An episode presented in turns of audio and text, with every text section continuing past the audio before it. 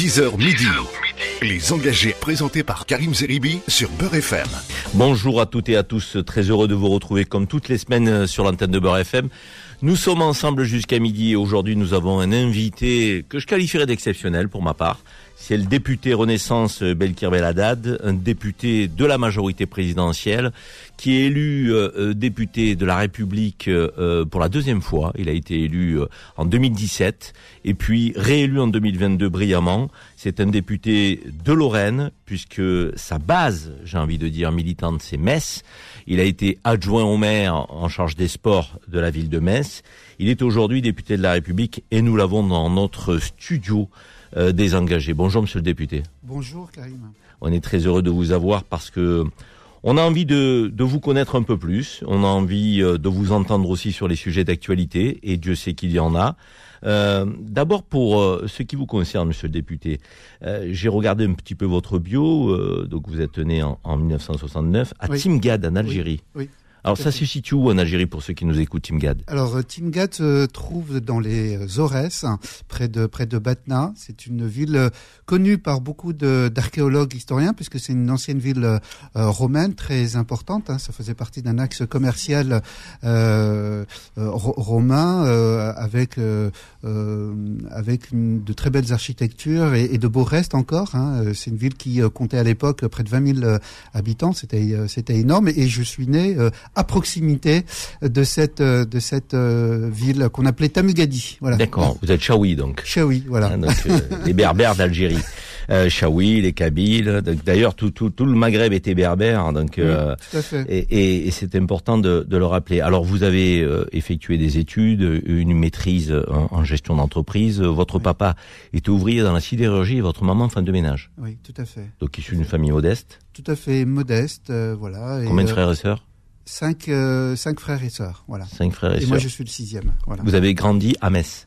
Nous avons grandi à Metz. On est arrivé. Enfin, moi, je Vous suis êtes arrivé à l'âge de 7 ans. Moi, je suis arrivé à l'âge de, de, de 7 ans avec euh, euh, avec euh, mon, mon frère cadet et, euh, et ma et ma sœur. C'était quoi le regroupement familial à l'époque? C'est est ça, papa était arrivé avant? regroupement fam- familial, oui. À l'époque, on, on arrivait juste juste parce qu'il y avait la, la, la loi Stoléru à l'époque qui avait restreint à partir de 74 euh, euh, l'immigration euh, euh, et, et, les regroupements et les regroupements familiaux. Donc on arrivait juste à cette période-là. Euh, mon père était venu un peu plus tôt euh, en France. Il arrivait d'abord du côté euh, de, du bassin méditerranéen, du côté de Marseille, Nice. Comme beaucoup voilà, d'immigrés. Comme beaucoup d'immigrés. Et c'est vrai que euh, euh, le travail à l'époque se trouvait plutôt euh, plutôt dans les bassins sidérurgiques et, et miniers. Il y, a il y avait encore à la fin des années 60, début des années 70, encore une euh, sidérurgie euh, assez assez importante. Donc une immigration algérienne assez forte en Lorraine. Très forte, très forte, ouais, très très forte, euh, euh, qui fait suite à une immigration euh, polonaise, italienne. Donc c'est une vraie terre d'immigration. Alors Belkir, vous vous êtes engagé en politique, euh, donc au Parti socialiste, c'est votre votre premier engagement, hein, c'est ce qu'on a vu dans votre bio. Ah oui, tout à fait. Euh, vous sentiez quoi Une âme de gauche au regard de votre euh, de, de, de, la classe sociale à laquelle vous apparteniez, les parents ouvriers euh, Quels étaient les, les, les, les, premiers enjeux de vos de vos combats politiques? Pourquoi vous êtes engagé en politique d'abord? Mon combat politique, il, s'inscrit dans une histoire personnelle qui est celle que je viens de raconter à mon arrivée en, France avec euh, euh, avec des euh, discriminations. J'étais victime de, racisme dès le plus jeune âge et notamment dans l'école républicaine. Et c'est celle-là euh, qui m'a aussi permis euh, euh, d'être ce que je suis aujourd'hui. Je crois dans cette dans cette dans cette école républicaine. Et donc mon fil conducteur pendant de très très nombreuses années jusqu'à aujourd'hui, c'est vraiment une volonté d'avoir une société beaucoup plus inclusive, beaucoup plus égalitaire, et une société qui puisse donner la chance à chacun. et quand on regarde un peu mon parcours, y compris en étant député, j'ai eu la chance de rencontrer deux trois personnalités importantes dans ma vie. Euh, ça a été à l'école, euh, lorsque je suis arrivé en France. Euh, ça a été ensuite l'entrée, mon entrée en politique avec Dominique Gros, futur maire de Metz en 2006-2007, qui m'a donné ma chance. Vous êtes rentré au conseil municipal de Metz en je 2008 Je suis rentré en conseil municipal euh, de, de, Metz. Personne ne me connaissait. Euh, Il et vous a donné la délégation au sport. une délégation extrêmement importante, délégation au sport, puisqu'en fait, je m'occupais à la fois euh, des clubs amateurs, mais des clubs professionnels. Vous voyez, le FCMS avec euh, le Stade Saint-Symphorien, le club de Metz Handball, enfin le très très haut niveau. Euh, et c'est vrai qu'on m'a regardé avec des gros yeux, qui c'est celui-là? Enfin voilà, beaucoup d'interrogations en tout cas. Et, et, finalement, j'ai réussi à faire euh, mes preuves en, en travaillant euh, énormément. Euh, et, au bout de quelques années, j'ai pu avoir une reconnaissance de tout le mouvement sportif. Et ce combat-là, je l'ai, je l'ai continué après. Donc, votre mandat de député, vous êtes allé quand même le chercher avec les dents. Hein. Parce que il y a euh, personne qui vient, il y a personne qui vient vous de vous, vous donner tout ce que vous avez. Effectivement, parce que on a regardé, vous n'avez pas été investi par le Parti socialiste en 2017 mm. d'ailleurs parce qu'il y a un problème de carte dans, dans euh, la, les sections de, de, de, Lorraine et de Metz. On va pas revenir sur ça, ça ne nous intéresse pas. Donc en revanche, vous, vous, vous, êtes parti, vous avez cru en Emmanuel Macron, mm. euh, donc euh, un peu avant tout le monde, hein, comme comme son premier son mm. premier groupe de fidèles. il a été élu président de la République et vous avez été investi. Euh, euh, donc aux législatives sous l'étiquette de la République en marche. Vous avez fait une forme de hold-up dans la continuité d'Emmanuel Macron. Non, j'appelle pas ça un, braquage. Quoi. Non, j'appelle pas ça. Euh, euh, non, j'appelle pas ça un hold-up. C'est simplement une histoire dans un parcours de vie. Vous savez, vous rencontrez des personnes et il y, a une, une histoire qui se termine avec le Parti socialiste parce que je trouvais qu'il y avait plus d'idées. Euh, on se battait plus pour euh, le quotidien des gens et l'améliorer. Euh, euh et un certain nombre de ténors de, de ce parti, notamment euh, localement, euh, la préoccupation c'était de savoir si il se faisait réélire ou pas. Et ça, ça m'intéressait pas. Et j'ai eu l'occasion à cette période-là bah, de rencontrer Emmanuel Macron. Il est arrivé à Metz en octobre-novembre 2016 et j'étais extrêmement séduit par ses par ses personnalités sa fougue, euh, et puis d'envie euh, de donner la chance à des gens comme moi par rapport à mon histoire personnelle. Et je suis pas le seul. On a été euh, à peu près une trentaine, une quarantaine de députés à venir de cet horizon-là, avoir à peu près des parcours similaires. ce qu'on n'avait pas. L'horizon de quoi? De la gauche ou de la diversité? Plutôt de la diversité. Hein. Euh, ce qui explique d'ailleurs euh, mon engagement euh, dans le combat aux, discriminations liées notamment aux, aux, origines, puisque j'étais président d'un groupe d'études. Donc, vous êtes toujours autant séduit par Emmanuel Macron six ans après? Parce que, d'accord, je peux comprendre qu'en tant qu'homme de gauche, vous l'avez rejoint parce qu'il était quand même dans le gouvernement de François Hollande, mais depuis, beaucoup disent qu'il a effectué un virage à droite. Vous êtes à l'aise avec euh, la politique d'Emmanuel Macron aujourd'hui en tant qu'homme de gauche? Écoutez, euh, moi je défends euh, mes positions en tant qu'homme de gauche sur beaucoup de sujets euh, qui sont pas forcément traités dans, dans, dans, dans l'actualité. Euh, la question de la création de la cinquième branche de la sécurité sociale, personne d'autre ne l'a créée depuis, euh, depuis 45 ans. Et c'est passé... Euh, euh, aux oubliés. Personne n'est au courant qu'on a créé une cinquième branche et qu'on a mis, c'est pas une coquille vide, on a mis euh, plus de 2 milliards et demi euh, dedans avec une trajectoire sur euh, sur 10 ans pour accompagner justement les établissements médico-sociaux et, et, et, les personnes âgées parce que c'est un enjeu majeur que de s'occuper que de s'occuper de, de, de, nos aînés. Bien sûr, surtout que la France est de plus en plus vieillissante, la démographie faisant. En Europe, on a une Europe qui vieillit, donc il faut s'occuper de nos aînés. Et je vais vous donner un autre exemple qui est hyper important pour moi, euh, la France. Euh, euh, pour moi, la France est, un pays qui doit pouvoir permettre, et elle le fait, avec ses difficultés bien entendu, comme d'autres pays, donner sa chance à chacun de pouvoir s'épanouir, de pouvoir se réaliser d'où il vient, et quelle est et, que soit soit sa, son, origine.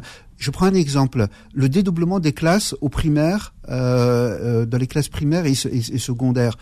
Euh, moi, je sais que pour moi, c'est important parce que quand je suis arrivé en France, je ne savais pas une des premières mesures d'Emmanuel Macron lors du, premier quinquennat. Hein. Et c'est une vraie réussite. Qui en parle? Hum. Qui en parle? Et ça, on est en train de semer des graines pour l'avenir peut-être pas pour tout de suite, euh, mais dans 5 ans, 10 ans, 15 ans, ce seront peut-être pas des gamins qu'on retrouvera dans la rue désœuvrés. Et donc on sème ces graines-là. Et c'est pour ça que donc mesures positives pour vous. Bien sûr, et il y en a beaucoup, il y en a beaucoup d'autres. Bien on pourrait étendre d'ailleurs sur tout le territoire national. Hein Ou complètement. Donc zone rurale et compagnie, hein, pas que les quartiers difficiles. Et hein. on n'est pas obligé de tout partager euh, quand on est euh, dans une même famille politique. Bien il y a des choses sur lesquelles je ne suis pas forcément euh, d'accord, notamment sur les questions migratoires. Alors, il nous reste deux minutes avant qu'on fasse notre première pause. Euh, monsieur le député, on va évoquer avec vous, je le dis pour nos auditeurs, restez avec nous, euh, cette réforme des retraites. Mhm. Cinquième manifestation euh, de, qui s'est déroulée hier. Euh, donc, il faut qu'on en parle quand même, parce que même si il y a moins de manifestants, on sent que la colère dans le pays, tous les sondages l'indiquent, 67% des Français sur le dernier sondage donc, euh, sont contre cette réforme des retraites. Je sais que vous avez beaucoup bossé, puisque vous avez été euh, donc, euh, membre du corps euh, donc, sur, sur cette réforme. Est-ce que c'est une réforme qui est acceptable dans le contexte de l'inflation, des difficultés sociales des Français Est-ce que c'est une réforme pour l'homme de gauche que vous êtes euh, qui est juste Euh, On va évoquer aussi le rapport Le Graët, parce que vous avez été adjoint au sport en charge des sports à Metz, et je sais que c'est un sujet qui vous intéresse beaucoup, le sport et la gouvernance des fédérations et autres. Donc on va évoquer euh, le rapport Le Graët qui est assez salé avec la ministre des Sports qui, qui a envie de secouer le cocotier. Évidemment, cet euh, accident épouvantable qui a euh, causé la vie de- d'un bébé euh, donc, euh, et qui a concerné euh, euh, Pierre Palmade, donc euh, soit en prise de la de la drogue euh, et, et- et qui euh, euh, donc a causé un accident qui est dramatique. Et je voudrais qu'on parle quand même de ses victimes parce que Pierre Palmade c'est bien gentil qu'on en parle, mais lui il est sorti d'affaires pendant que d'autres ont peut-être la vie brisée. Donc euh, il faudrait qu'on pense aussi aux autres, hein, les anonymes, pas que parler des gens connus. Et puis la relation France-Algérie, c'est important qu'on en parle parce que vous êtes euh, donc euh, d'origine euh, algérienne et j'aimerais que vous nous disiez un peu cette relation de je t'aime moi non plus, euh, qui est qui aussi toujours entre des réchauffements puis du refroidissement. Enfin, je veux dire où, où en est-on et, et, et beaucoup beaucoup beaucoup ont envie que cette relation se stabilise et soit porteuse d'avenir positif. Juste un mot avant la pause, en une minute, cette réforme des retraites, vous vous sentez à l'aise? Vous la défendez en tant que député de la Renaissance ou vous cherchez plutôt à apporter des, je dirais, des ajustements pour qu'elle apparaisse plus convenable et acceptable aux yeux des Français Euh, quelle que soit la réforme de- des retraites euh, que l'on peut mettre euh, en place, ou en tout cas pour laquelle on souhaite avoir une, volonté, elle est extrêmement, elle est extrêmement difficile. Il y en a aucune, il y en a aucune d'entre elles qui est populaire. Aucune d'entre elles. Euh, donc euh, c'est une responsabilité importante que de mener une réforme euh, jusqu'au bout. Pour répondre à, vo- à votre question, mon rôle en tant qu'homme de gauche, c'est de faire en sorte qu'il y ait véritablement euh, un équilibre. Moi, je regrette simplement que la clé d'entrée de cette réforme soit celle de l'âge. Euh, J'aurais préféré personnellement, euh, comme nous l'avions fait dans le sur précédent projet, CFDT, sur hein. une réforme euh, avec la mise en place d'un régime universel et en confiant la responsabilité euh, aux partenaires sociaux à travers une caisse nationale de retraite euh, de euh, d'ajuster en fonction des difficultés du moment, quand ça va bien, euh, écoute, on, on peut diminuer, euh, on peut augmenter les taux de cotisation le- ou voir les diminuer euh, quand euh, ça va quand ça va mieux, y compris sur l'âge ou d'autres euh, Donc vous paramètres. regrettez que la pierre angulaire de cette réforme soit l'âge de départ repoussé à je- 64 je, ans. Je, je- je le regrette malgré tout. Malgré tout. Euh, je, cette, Soyez direct, monsieur le député. Si vous n'êtes pas d'accord, dites-le. Je veux dire donc, que c'est tout à votre honneur. Je sais que vous êtes un garçon qui travaille beaucoup sur les dossiers. Ouais. Aujourd'hui, cette réforme, elle n'est pas acceptable en l'état. elle est nécessaire. Non, est-ce qu'elle est acceptable en l'état? En Si aujourd'hui on l'é- vous demande demain de la voter telle qu'elle est aujourd'hui, est-ce que vous êtes debout et vous la votez? Telle qu'elle est aujourd'hui, c'est non. Voilà. Voilà. Je vous La- dites la réponse. Mais vous bataillez pour l'améliorer. Exactement. Voilà. Et aujourd'hui, ce qu'on euh, souhaite, c'est effectivement euh, la rendre la rendre plus acceptable à un certain nombre d'am- d'amendements. C'est important Faut-il que nos faut-il encore que nos amendements puissent être euh, examinés? Exactement. Et on va y revenir. Petite pause et on revient dans quelques instants dans les engagés sur Beurre FM. On est ensemble jusqu'à midi. Les engagés, les engagés reviennent dans un instant. 10h midi. Les engagés présentés par Karim Zeribi sur Beurre FM. Nous sommes de retour dans les engagés avec notre invité aujourd'hui qui est le député Belkir Beladad, député de euh, La République En Marche qu'on appelle Renaissance aujourd'hui puisque euh, le parti a été rebaptisé en groupe Renaissance. C'est le groupe de la majorité présidentielle qui euh, porte, défend la politique du gouvernement. Notre député donc, Belkir Beladad euh, est né à Timgad en Algérie, est arrivé à 7 ans. On a un peu évoqué son parcours de vie. Maîtrise en gestion des entreprises. C'est un enfant donc d'un papa ouvrier dans la sidérurgie, d'une maman femme de ménage, de, qui a réussi grâce à l'école républicaine, puisqu'il a eu un, master 2 et, et, qui est député pour le deuxième mandat, député en 2017 et réélu avec 53% des voix en 2022, qui a été aussi adjoint en charge des sports de la ville de Metz et qui préside d'ailleurs, on va y revenir tout à l'heure, parce que c'est notre deuxième sujet, sur le rapport Le Et les problématiques de la Fédération française de football qui font beaucoup de bruit, avec une ministre qui euh, gère le dossier avec une main de fer. Euh, Belkir Baladat va revenir euh, sur ce dossier euh, qui suit aussi particulièrement. Il est président du groupe de travail sur les Jeux Olympiques à l'Assemblée nationale. C'est le seul groupe parlementaire donc, que vous présidez, hein, monsieur le député. Donc on va y revenir. Alors, on était euh, en train d'évoquer la réforme des retraites qui mm. ne vous convient pas en l'état et que vous euh, cherchez à améliorer avec votre sensibilité d'homme de gauche au sein de la majorité présidentielle. Si je devais vous demander les deux, trois points sur lesquels vous bataillez pour que cette réforme apparaisse plus juste aux yeux des Français, plus acceptable pour les députés que vous êtes, quels sont les deux, trois sujets sur lesquels vous avez vraiment envie donc, euh, que le gouvernement entende votre voix? Il y a un sujet qui me paraît important, c'est celui des carrières des femmes. Euh, parce que le système actuel en fait est, très injuste pour euh, concernant les femmes puisqu'en fait on a un certain nombre de périodes euh, d'inactivité pour quelque quelles que soient les raisons en fait qui sont pas prises en compte euh, aujourd'hui. Donc moi mon combat avec d'autres députés c'est de faire en sorte que ces périodes d'inactivité pour des raisons naturelles, euh, bien entendu, euh, puisse être prise en compte. Moi, le deuxième combat qui me paraît... Euh, à ce sujet, j'ai un économiste, euh, j'ai vu passer un rapport, monsieur le député, je pense que comme vous êtes membre du corps, vous avez dû travailler sur cette question. Cet économiste disait, si on parvenait simplement à l'égalité des salaires entre les hommes et les femmes, hmm. à poste égal, on arriverait à obtenir les cotisations nécessaires pour équilibrer notre euh, euh, système de retraite par répartition. C'est-à-dire qu'aujourd'hui, quand même, euh, en 2023, mm. au 21e siècle, dans notre grand pays, mm. des femmes gagnent encore entre 15 et 20% de moins que les hommes à responsabilité égale. Oui, tout à fait. Je vous dirais même pire. Quand vous regardez chez les agriculteurs, quand vous regardez chez les, les agriculteurs, c'est beaucoup plus euh, important que ça. Vous avez des retraites euh, de 300, 400 euros. En Polynésie ou dans certains territoires d'outre-mer, c'est encore plus bas. Donc, on ne peut pas accepter ce type de euh, d'injustice hein, finalement. Voilà. Euh, le, le, système universel permettait justement de rééquilibrer mmh. tout ça. Donc, la proposition qui est faite par le gouvernement doit être améliorée par euh, la majorité euh, présidentielle, euh, et puis toutes celles et ceux qui ont envie de faire en sorte de prendre en compte ces injustices-là. Moi, le deuxième sujet qui me paraît également important, c'est de permettre en fait à toutes celles et ceux qui ont eu ou qui ont un travail pénible, hein, puissent partir euh, plus tôt. 60 ans? 60 ans, mais ils peuvent le, ils peuvent avec les carrières longues partir déjà aujourd'hui à 58 ans euh, pour un certain nombre de pour un certain nombre de professions. Oui, enfin si on compte les 43 ans euh, euh, de versement qui sont exigés par la nouvelle réforme, ils partiront pas à 58 ans. Hein. monsieur le député, et disons les choses clairement, ça a quand même fait un buzz euh, lorsque Elisabeth Borne a dit quelqu'un qui a commencé à 18 ans, 18 plus 43, elle le contenait pas quand même, c'est pas 58 ans. Hein.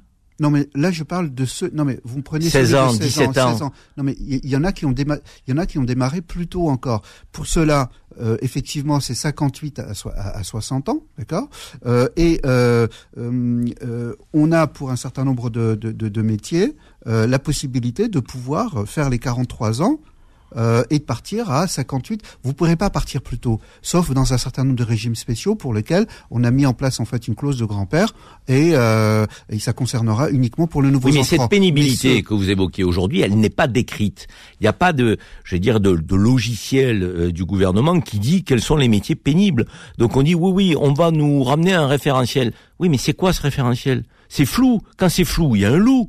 Donc je veux dire à un moment donné, euh, les ouvriers qui, qui souffrent aujourd'hui, qui travaillent sur les toitures, ceux qui sont dans les dans les dans les tranchées, qui, qui font le marteau piqueur, ceux qui ont des métiers difficiles, euh, comment ils peuvent dire oui, bon, ce gouvernement va prendre en compte ma pénibilité? On nous dit rien là-dessus, Monsieur le député. C'est pas, pas, clair? vous avez aujourd'hui, vous aviez en tout cas avant euh, 2017 10 critères de pénibilité. Notre majorité en a enlevé trois, d'accord? On les a rajoutés dans le cadre de cette réforme, d'accord? Hein, les ports, euh, les ports de charges lourdes, euh, etc. Euh, et euh, donc ils sont définis déjà. Mais c'est pas aux législateurs de tout définir dans le détail. C'est aux partenaires sociaux, aux branches professionnelles, dans chacun des métiers, de pouvoir euh, effectivement définir très précisément pour tel métier, c'est quoi justement. Mais est-ce que ce travail n'aurait pas dû être fait avant de faire passer une réforme qui dit aux gens vous partez à 64 ans Est-ce qu'on fait pas, est-ce qu'on fait pas l'inverse dans l'ordre, monsieur le député. Est-ce que si vous, vous aviez eu cette, cette baguette pour mener le jeu, vous n'auriez pas dit aux, aux, partenaires sociaux, bon, on va travailler sur la pénibilité, allez. Et ensuite, on ira devant les Françaises et les Français disant qu'on a pris en compte la pénibilité, qu'on a pris en compte les, la question des femmes, qu'on a pris en compte la question des seniors. Et prenant en compte toutes ces questions, on vous demande de partir à 64 ans. Là, aujourd'hui, on dit, partez à 64 ans. Les seniors, Bon, l'index, ouais, l'index, il a été retoqué par le Parlement. Euh, les femmes, il n'y a pas d'égalité. Euh, la pénibilité, c'est pas très clair. En fait, j'ai l'impression qu'on a mis la, la, la, charrue avant les bœufs. Ce travail de concertation, c'est pas d'aujourd'hui qui date. Ça fait quatre ans qu'on travaille sur ces questions-là, sur les questions d'usure professionnelle, euh, sur les questions euh, d'égalité entre les femmes et les hommes. Parce que quand on arrive en retraite, la pension que vous touchez, elle est en fonction de votre de, votre salaire. Donc il y a tout un travail qu'on a ces dernières années euh, engagé, notamment sur les revalorisations salariales dans le domaine de la santé, dans le domaine de l'enseignement, pour que justement vous puissiez arriver à une pension euh, euh, correcte. Qu'est-ce que veulent les gens? Ils se posent deux questions pour les retraites. Quand je vais partir et, et combien? Euh, je, je, vais toucher. Ce qui est légitime. Sont, et, et, ce qui est légitime. Et euh, le, le, projet de, le projet de loi est construit sur cette base-là. Bien entendu que euh, dans le débat public, la question de l'âge prend une prédominance relativement euh, importante. Il y, a, il y a trois paramètres sur lesquels on peut intervenir. Et c'est celui qui nous paraît le plus, euh, le plus intéressant pour vraiment euh, faire face aux défis financiers. Parce que, il faut le redire, c'est certains nous disent, et notamment Mélenchon, euh, il n'y a pas de déficit. C'est pas vrai. Je fais partie du corps, donc euh, ça fait plusieurs années euh, qu'on. Enfin, le corps dit le système n'est pas en péril. Déficit peut-être 13 milliards sur 350 milliards, mais le système n'est pas en péril. Ça veut dire qu'on aurait pu trouver des terme, cotisations à court terme, ailleurs, monsieur le député. Pourquoi les retraités riches, on ne les met pas à contribution à, à, Pourquoi on va toujours terme. demander aux travailleurs, notamment les plus pauvres Dites-moi dites-moi répondez-moi. Mais je vais vous le dire. À court terme, à court terme, il n'est pas en péril. Oui. À court terme, ouais. quand, quand, je dis euh, à court terme, là, c'est cette année, d'accord? Mais c'est 150 milliards de déficit cumulé jusqu'en 2040. C'est ça la vérité. Oui, c'est ça la vérité. Les, les chiffres aussi en fonction de, de, elle est démographique. de qui les utilise. Elle vous est le savez, démographique. Hein. Et notre système de répartition, il est basé sur quoi? Il est basé sur le fait que ce sont les actifs qui payent les retraités d'aujourd'hui euh, et de demain. On oui, mais on peut le faire évoluer. Comment? On peut le faire évoluer. Des retraités riches qui gagnent 5 6 000 euros par mois pourraient contribuer pour sauver un système de, que, auquel ils, ils bénéficient aujourd'hui. Je veux dire, pourquoi on dit toujours il, il à, à, des gens qui souffrent au travail, vous allez travailler plus longtemps Est-ce que c'est juste il cette contribue, Il contribue. Ce qui est juste, c'est de contribuer à proportion de ce que vous gagnez. Oui. Ça, c'est juste. Oui. Et si vous changez le système en demandant effectivement, à, et euh, moi je suis pas forcément contre, euh, d'aller prélever aux, aux, milliardaires, etc. Milliardaires, retraités riches, dividendes. Vous, vous changez. C'est plus le même projet. C'est plus un régime par répartition que vous changez. Mais on peut le faire évoluer le pour le sauver quand même. On peut le compléter, ce régime par répartition. Ça, on peut l'enrichir, monsieur le député. Ce que je, ce que je dis, c'est que même si nous envisageons euh, ce type de solution-là, ça ne règle pas le problème des déficits à long terme. Je dis bien à long terme. D'accord? La question, la, la mesure d'âge, c'est à peu près 18 euh, milliards euh, quand euh, elle sera en plein à plein régime. Ce sera, euh, je dirais, toutes les autres mesures, y compris l'augmentation. On va pas, on va, on va pas. c'est pas pour vous embêter, mais oui. si on ne maintient pas dans l'emploi des gens après 55 ans, excusez-moi, cette mesure, elle est pipeau. Je veux dire, à 55 ans aujourd'hui, on vous dit que vous êtes foutu dans la société française sur le plan économique. Mm. C'est pas sérieux. Je veux dire, cet index qui a été retoqué, et, et heureusement, il n'était pas du tout contraignant, Mais- monsieur mais- le député. mais- à quel que- moment on fait une que- politique sérieuse, soit d'allègement de charges, soit de tutorat, soit de transmission de la savoir raison pour sur des gens entre à certains 55 et 60 et quelques années. Là, aujourd'hui, les gens à 55, on leur dit, vous êtes foutus. Vous êtes foutus. Alors quand vous êtes trop jeune, vous n'avez pas d'expérience. Quand vous avez 55 ans, vous êtes foutus. À un moment donné, il va falloir quand même que le législateur s'empare de ces sujets. Quoi. Mais on sait emparer des sujets. Euh, il suffit simplement voir les, les amendements que nous avons déposés pour faire en sorte euh, de, de, pénaliser financièrement les sociétés. D'accord? On a abaissé le seuil pour que euh, on puisse euh, intéresser toutes. Bon, l'index a été retoqué à l'Assemblée, qui n'était pas contraignant. Comment? L'index sur les entreprises qui Mais moi, je disais qu'il n'était pas suffisant. Ouais, vous le disiez aussi. Je le disais exactement. le Et on a déposé des Vous amendements avec un certain nombre de députés de la majorité, pas tous, euh, pour faire en sorte de euh, mettre des pénalités extrêmement fortes vis-à-vis des entreprises qui ne jouent pas le jeu. Et on en a aujourd'hui un certain nombre qui jouent pas le jeu. Et vous avez raison de dire qu'à 55 ans, 56 ans, euh, ils sont, euh, ils sont jetés. Alors qu'on en a besoin. Bien Et sûr. on a une difficulté par rapport à la place de nos aînés dans notre société au-delà de ces débats. La place par rapport au travail dans notre société qui a changé, le rapport il a changé notamment à cause de la crise sanitaire, ça a été accéléré, mais la place de nos aînés, il faut qu'on ait une vraie réflexion là-dessus. Et on a commencé à le faire en mettant en place la, cinquième branche de la sécurité euh, sociale et en mettant des moyens euh, pour accompagner nos, nos aînés. Il y a eu aussi dans dans l'actualité euh, que le mécontentement des Français sur ces 1200 euros pour tous, soi-disant. Donc là aussi, ça a été quand même une forme d'escroquerie, pardonnez-moi du terme, mais quand même, quand on a dit tout le monde touchera 1200 euros, après finalement on rentre dans le détail, on dit ben non, finalement c'est pas tout le monde, c'est euh, X et pas énormément de Français qui toucheront 1200 euros. Donc pourquoi on a ces éléments de langage qui sont faussés? Pourquoi à un moment donné on induit les Français en erreur? Ils n'y croient plus ensuite à la politique, monsieur le député. Vous le savez, Mm. vous vous avez me parlé vrai. Je veux dire, donc, mais pourquoi certains de vos collègues font croire des choses, arrivent avec des, des éléments marketing? La politique, c'est pas du marketing. Disons la vérité aux Français.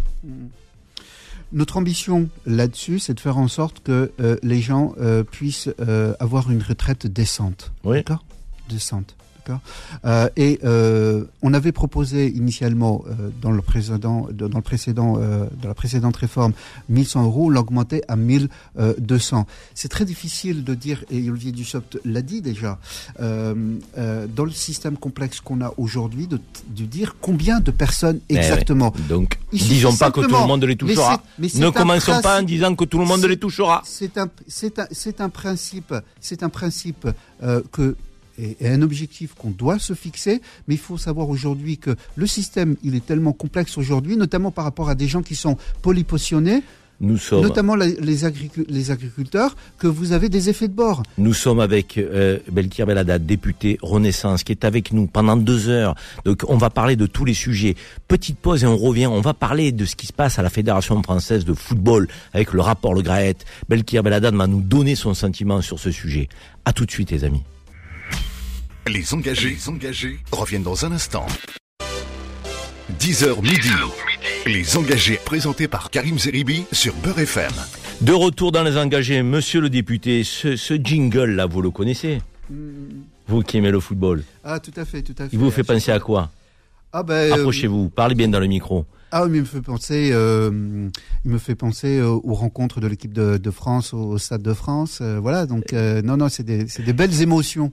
C'est des belles émotions nous, que, nous, que, il nous que fait- seul le sport peut procurer. Nous, il nous fait penser au dernier au MPG, au Stade Vélodrome, Ah ouais, avec une Ouais. belle victoire de l'Olympique de Marseille, monsieur le député. Tout ça pour vous dire que nous allons parler football. Football. Alors, vous avez un rapport qui est tombé, monsieur le député, euh, sur la Fédération française de football et plus précisément sur son président, euh, monsieur Le Graët, euh, puisque des faits de harcèlement avaient été évoqués, euh, euh, de management un peu ambigu, et puis euh, la coupe qui a fait, euh, la goutte qui a fait déborder le vase, c'est euh, les propos sur Zinedine Zidane, qui étaient des propos qui étaient ahurissants, où, où il parlait de Zidane tel euh, un moins que rien, mais qui m'appelle, je le prenais même pas au téléphone. Enfin bon, hallucinant. On se demandait s'il était à jeun, euh, donc s'il était sain d'esprit au moment où il a tenu ses propos, le président de la Fédé.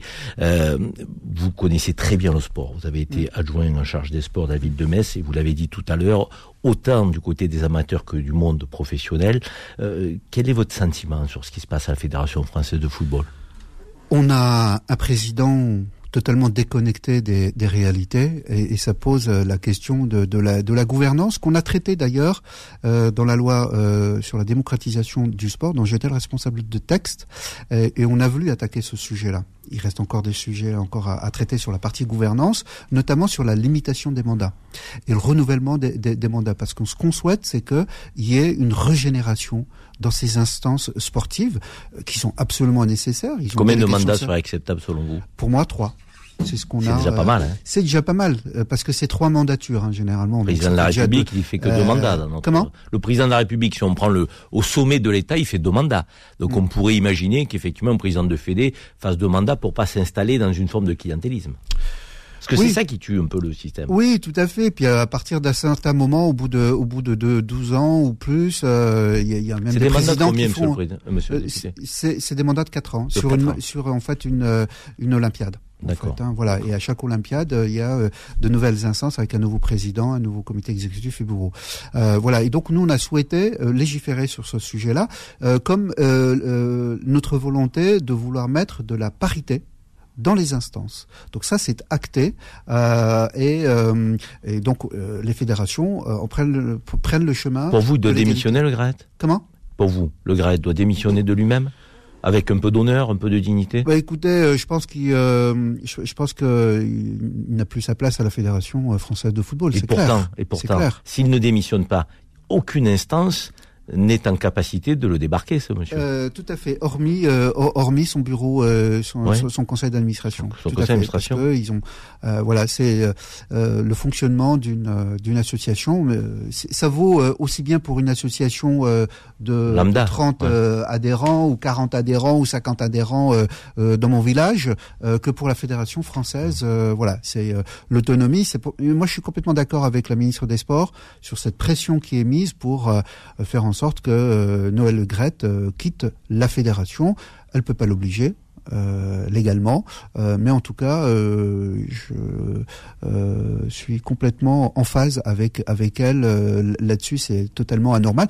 Après, euh, pour les incriminations euh, que vous citiez dans le, le, le rapport d'audit de, euh, de, de l'inspection de, de, du ministère des Sports, ministère des, des Sports, je, je, pense que la, la, justice prendra le relais. C'est pas aux parlementaires mmh, que je sûr. suis de donner un avis là-dessus. voilà. Laissons la justice faire son travail. Et, et je pense qu'il y a une vraie, il y a un vrai sujet sur la gouvernance des, des fédérations. Après, on a aussi de très nombreuses fédérations où ça se passe extrêmement bien. Je prends par exemple la fédération de basket ou d'autres euh, qui font un travail exceptionnel. Euh, il faut pas non plus euh, jeter le propre. Ah ben c'est pas moi que vous allez dire ça parce que moi je vous le dis, je vous demanderai pas votre avis sur la fédération française de rugby, mais moi voilà, je défends mais... Bernard Laporte, je défends cette fédération qui organise la Coupe du Monde donc, avec le World Rugby chez nous le 8 septembre prochain. Ouais. La Coupe du Monde débute pour huit semaines. Je pense qu'on a une équipe aujourd'hui avec Galtier qui est à la tête de l'équipe qui est en situation de gagner cette Coupe du Monde. En tout cas, on le souhaite tous en tant que Français. Donc le travail de Bernard Laporte et de son équipe a été mmh. remarquable. Ouais. Pour autant, c'est pas la ministre qui lui a cherché des poux. Donc ouais. euh, c'est la justice. Moi, je trouve ça scandaleux, mais bon, ça c'est mon avis personnel. Donc moi, je soutiens Bernard Laporte à 2000%. C'est ouais. tout. Ce qui, ce qui, est, ce qui est important, c'est que le mouvement sportif français soit uni avant ces échéances. Je suis d'accord avec vous. Coupe du monde du rugby, et l'arrivée des Jeux Olympiques. Alors, les Ça fait 100 ans que nous n'avons pas accueilli des Jeux Olympiques et pour la première fois, nous accueillerons les Jeux Paralympiques. Vous êtes président, alors expliquez-nous. Du groupe de travail euh, et de, de, de suivi de, de, des Jeux Olympiques et Paralympiques 2024. Vous êtes serein sur ces JO organisés en 2024 à Paris euh, particulièrement, puis aussi un peu à Marseille. On, y a, y a on les... a une tradition d'accueil de grands événements sportifs, donc euh, j'ai, euh, je suis plutôt plutôt serein. On a quelques points d'inquiétude euh, sur la question des transports, notamment, et sur la question de la sécurité et sécurité privée, euh, puisque du mal à on doit, on doit mobiliser déjà en termes de force de l'ordre, police, gendarmerie, euh, police municipale, c'est à peu près 35 à, à 40 000 agents, sans compter les forces de sécurité privées. Il nous faut, euh, il nous faut nous bon an 20-25 000 euh, agents et euh, sur ce point-là, nous, nous rencontrons euh, quelques quelques difficultés, euh, quelques difficultés et il y a un plan d'action qui est mené par le ministère de l'Intérieur, notamment le ministère du Travail. Il y a une cellule dédiée uniquement sur ce sujet-là. Monsieur le député, vous êtes un, un enfant d'une femme de ménage. Oui. on a qualifié ces métiers d'essentiels pendant la Covid. Oui femme de ménage, agent de sécurité, des métiers que personne ne regarde, euh, des métiers qui sont euh, exercés euh, souvent avec des salaires les plus bas dans le pays, mm. avec des horaires fractionnés, mm. beaucoup de mi-temps pour énormément de femmes et d'hommes dans ces métiers. Mm. D'ailleurs, on a changé le nom de femme de ménage, mais pas les salaires. On appelle ça technicienne surface aujourd'hui. Donc, vous qui êtes parlementaire aujourd'hui, ça vous tient pas à cœur de, de, mener une bataille pour que ces femmes et ces hommes qui soient dans la sécurité privée, qui soient dans, dans les métiers de, de l'entretien, femmes de ménage, euh, de, que, puissent avoir des salaires dignes ils sont pas dignes nos salaires en France aujourd'hui sur ces métiers-là. Je, je, partage complètement et c'est un de mes combats euh, j'ai fait partie de la commission des affaires sociales euh, et euh, nous n'avons pas arrêté de travailler sur ces sujets-là de revalorisation. On a commencé à travers la, la, crise sanitaire dans le domaine dans le domaine des hôpitaux, dans les, les établissements médico-sociaux et je suis très engagé sur ce, sur ces questions-là.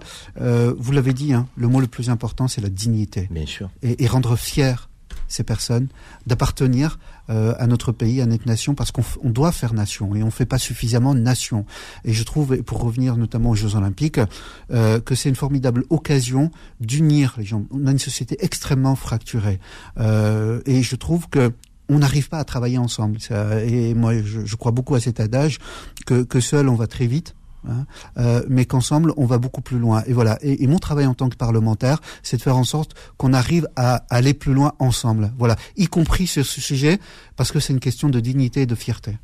Merci, monsieur le député. Dans l'actualité, euh, il y a eu ce que je vais appeler l'affaire euh, Pierre Palmade, mmh. donc un accident épouvantable de cette personne qui a une notoriété dans le monde du show business, qui était sous l'emprise de cocaïne, avec des produits aussi illicites on parle de chemsex, euh, de, que, qui euh, était entouré de deux personnes, dont une est arrêtée par les forces de l'ordre au moment où on se mm. parle, puisqu'elle est en garde à vue, et euh, de, des dégâts collatéraux sur le plan humain qui sont dramatiques. Mm. Une femme enceinte de 7 mois qui a perdu son enfant, de, que, des personnes qui sont entre la vie et la mort, et pour lesquelles leur vie sera certainement brisée donc pour, pour toujours. que vous inspire ce, ce, ce, fait divers euh, dramatique, avec euh, le fait que euh, on a l'impression qu'on se permet tout, donc dans certaines castes de la société, en termes de consommation de stupéfiants. Je pense au monde du showbiz, je pense même au monde de la politique. Mm. C'est pas un scoop, c'est pas un mm. secret. Mm. Au monde médiatique, on a l'impression qu'il y a, il y a une forme d'acceptation de ce qui est illicite, de ce qui est interdit. Euh, je ne vais pas faire un parallèle avec avec la pédophilie de, qui semble parfois défendu par des hautes sphères, euh, mais on voit que les plus grosses peines de justice sur les pédophiles mmh. ne tombent jamais. Donc on se dit qui protège qui dans cette société? Mmh. C'est pas possible. Entre la consommation de drogue qui cause des méfaits monumentaux et cet accident le démontre, et euh, donc, parfois les traitements euh, honteux sur des enfants, euh, qu'est-ce qui se passe dans cette société? Qu'est-ce qui se passe dans cette société qui se prétend civilisée à visage découvert, mais qui en réalité laisse peut-être moins donc dans les coulisses? Je ne ferai pas de commentaire sur la euh, sur la procédure euh, judiciaire. C'est une affaire suffisamment grave et euh, euh je crois euh, vouloir dire deux choses. La, la première, c'est que Pierre Palmade doit être considéré comme n'importe quel autre citoyen. Voilà, ni plus ni moins. Voilà, pas de traitement de faveur. Et c'est ce que je crois que le procureur avait dit dans son intervention. La deuxième, euh, ça, ça, ça, ça, met en lumière en fait cette affaire-là, euh, cette histoire-là, euh, une certaine forme d'hypocrisie euh, sur euh, la consommation de, de drogue. Hein. Là, c'est de la cocaïne. Euh, je participais justement à une réunion avec le préfet hier matin qui faisait un point notamment sur euh, les interpellations, les contrôles qu'il faisait notamment et le nombre de, de, tonnes et de kilos qu'ils ont pu et, et, de laisser de l'autre côté et ça se chiffre pour la cocaïne, bon, dans mon département, une quarantaine ou cinquantaine de kilos. Euh, sur euh, sur la résine, par exemple, c'est deux tonnes. Mais ça veut dire quoi tout ça? Enfin, je veux dire, à côté, c'est une consommation qui est extrêmement importante dans toutes les couches de la société. Vous l'avez dit, c'est là où je dis une, une forme, une certaine forme d'hypocrisie, c'est qu'on laisse faire quelque part tout cela. on a commencé nous à, à l'Assemblée nationale avec un certain nombre de, de parlementaires à prendre à, à bras le corps notamment le travail sur le cannabis et sur la légalisation du cannabis Vous voulez un débat public là-dessus? Parce qu'on n'y en a pas, un débat public. Hein Moi, je le souhaite. Je le souhaite avec les députés, notamment de la majorité, on a fait un travail énorme, notamment sur. Euh, Vous allez l'avoir, ce, ce, ce, ce, ce débat public à l'Assemblée nationale À l'Assemblée nationale, nous l'avons fait, ce, travail. Nous l'avons fait. Est-ce qu'on va avoir un débat public dans notre pays? Mais j'aimerais l'avoir. J'aimerais l'avoir. Euh, moi personnellement, euh, le, le, le, le, cannabis, j'aimerais qu'on puisse le, euh, le légaliser. Euh, moi, je crois plus euh, au répressif à tout va. Euh, ça marche. Vous êtes pour la légalisation du cannabis Moi, je suis, oui. Et on a commencé à le faire sur le volet thérapeutique. Euh, avec une expérimentation sur 3000 patients. Euh, on devrait avoir les, les, conclusions de cette expérimentation-là très prochainement, mais euh, on, on, prend cette voie-là. Et, et je, je, crois que comme dans certains autres pays, certains ils prennent cette voie-là. Mmh. Je vois pas pourquoi nous on la prendrait pas. Bien sûr. C'est intéressant cette émission. On a un député Renaissance de la majorité présidentielle qui nous dit cette réforme des retraites, comme ça en l'état il ne la votera pas. Il veut l'améliorer sur le plan social. Il veut qu'elle soit plus juste. Il se bat pour ça. Il nous dit aussi sur euh, euh, l'affaire des, drogues euh, illicites dans notre pays. Il veut qu'il y ait un débat public, il veut qu'on ouvre le débat. Il nous dit que le GRAET donc doit démissionner de, que pour avoir un peu de dignité dans ce qui se passe à la fédération. Il nous dit des choses, ce député. Il n'a pas de langue de bois. On est heureux de l'accueillir aujourd'hui dans les studios de Beurre FM. Petite pause et on revient dans quelques instants où nous allons évoquer aussi la relation entre la France et l'Algérie. Une relation, j'ai envie de dire, de je t'aime moi non plus, qu'on aimerait voir stabiliser avec un réchauffement des relations avec vraiment, euh, je dirais, une, une vraie relation de fraternité qui nous dirige vers euh, des relations économiques, sociales, culturelles, sportives de, de qualité. On n'en est pas loin, mais il nous faut encore peut-être quelques parlementaires comme vous, ce député qui nous disent ce qu'ils en pensent et qui pèsent dans cette relation. À tout de suite, les amis, sur les engagés, PRFM. Les engagés, les engagés reviennent dans un instant. 10h midi. Les engagés présentés par Karim Zeribi sur Beurre FM. De retour dans les engagés, nous sommes ensemble jusqu'à midi et comme chaque semaine à cette heure-ci, c'est l'heure de Maghreb Actu, le fait marquant. Maghreb Actu, c'est la rubrique de Faudil Bellamri. Il nous la concocte toutes les semaines. Donc pour vous, c'est une actualité qui nous permet euh, d'aller de l'autre côté de la Méditerranée, parler de la Tunisie, du Maroc, de l'Algérie, de ce qui s'y passe, de voilà, de ce que nous on a besoin de savoir, de ce qu'on a envie de savoir. Alors c'est quoi l'actualité, le programme de l'autre côté de la Méditerranée, Faudil, cette semaine? Eh ben mon cher Karim, le programme est très très riche et du côté de la Tunisie, plusieurs personnalités politiques ont été arrêtées depuis le week-end dernier et le dernier en date le chef du parti politique Anada en Tunisie, Nordim Berry, et le directeur de la radio Mosaïque FM, Nordim Boutar. Ils ont été arrêtés dans le cadre d'un coup de filet lancé par les services de sécurité tunisienne. Après l'arrestation de Nordim Boutar, propriétaire de la radio privée Mosaïque FM, l'homme politique français Jean-Luc Mélenchon, leader de la France Insoumise, a réagi à la nouvelle sur Twitter en appelant les autorités françaises à se mobiliser. Il a déclaré qu'une nouvelle dictature était en train de se former en Tunisie, soulignant le syndicat des ouvriers UGTT, les radios libres et les avocats étaient tous inquiets. Il a également affirmé que la France des libertés devrait se mobiliser pour soutenir les libertés en Tunisie, mon cher Karim. Bon, on espère que la Tunisie va sortir de cette euh, mauvaise passe. Hein. Donc, on aime beaucoup ce pays, vous le savez, petit pays de 11 millions d'habitants, euh, qui, nous tient particulièrement à cœur, dont certains d'entre vous, beaucoup certainement, ont été en vacances. On voit qu'on est toujours très très bien accueillis. Bon, il y a un régime politique aujourd'hui qui est en train de s'installer. Il faut qu'on soit vigilant, faut qu'on soit en observation. C'est ce qu'on fait nous chaque semaine, euh, de que sans utiliser des mots euh, trop forts non plus. Hein, le mot dictature, il faut quand même être prudent. Euh, en revanche, effectivement, on, regarde ce qui se passe en Tunisie de près parce que ça nous tient particulièrement à cœur. Est-ce qu'il y a quand même quelques bonnes nouvelles dans cette dans ce contexte parfois un peu inquiétant qui touche la Tunisie? Exactement, il y a une bonne nouvelle du moment que le Fonds monétaire international est prêt à accélérer les procédures pour conclure un accord final avec la Tunisie pour un prêt bancaire de 1,9 milliard milliards de dollars pour relancer son économie. La question des entreprises publiques tunisiennes qui bloquaient la situation semble avoir trouvé une solution, a déclaré la directrice générale du FMI lors de sa rencontre avec la chef du gouvernement tunisienne, Najla Bouden, mon cher Bon, on espère effectivement que euh, cet accord va, va faire du bien à nos frères euh, euh, tunisiens. Du côté du Maroc, qu'est-ce qui se passe? Eh ben, la rédaction de BFM TV est sous le choc depuis qu'ils ont découvert que l'un de leurs journalistes, Rachid Embarki, a diffusé à l'antenne des informations biaisées et orientées pour le compte de clients étrangers, sans validation de la rédaction en chef et en violation de la ligne éditoriale de la chaîne. Embarqué a été suspendu après avoir admis des opérations d'entrisme et une possible erreur de jugement journalistique. Le directeur de la chaîne a expliqué que cette décision avait été prise suite à des alertes concernant des informations potentiellement biaisées diffusées à l'antenne. Il s'agirait peut-être, mon cher Karim, selon les enquêteurs d'un cabinet israélien qui diffuse des fausses informations pour influencer les médias et les débats sur les réseaux sociaux. Information qui est gravissime. Hein qui va prendre une ampleur, à mon avis, euh, colossale, dont peut-être, on en parlera avec notre député tout à l'heure, les parlementaires vont devoir se saisir. Il y a un cabinet israélien qui ferait de l'entrisme dans les médias euh, français pour influencer euh, l'opinion donc sur des enjeux politiques, ça devient gravissime. Et, effectivement, vous avez parlé, faut dire, du directeur de la chaîne, Marc-Olivier Fiogel, qui s'est montré quand même assez inquiet et qui continue de diligenter un audit de, pour en savoir un petit peu plus. le Maroc, Limoges, son ambassadeur. Eh ben, le roi Mohamed VI a décidé de mettre fin aux fonctions de Mohamed Ben Chaboun, ambassadeur du Maroc en France, selon une annonce publiée dans le bulletin officiel marocain.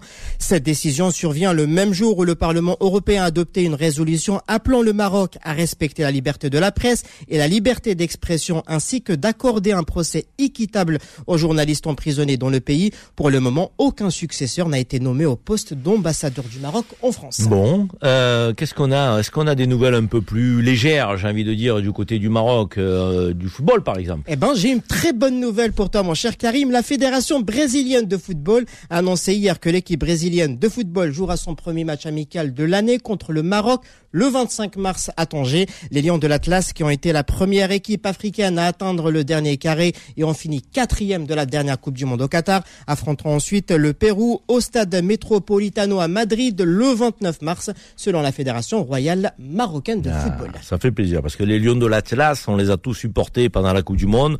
On était contents de leur victoire. Ils ont fait plaisir. Donc, euh, et ils sont sortis euh, des enjeux politiques qui euh, polluent les relations entre les pays du Maghreb notamment. Donc euh, ils ont fédéré, ils ont été les représentants du continent africain. Bravo encore au Lion de la Tias pour cette Coupe du Monde fabuleuse.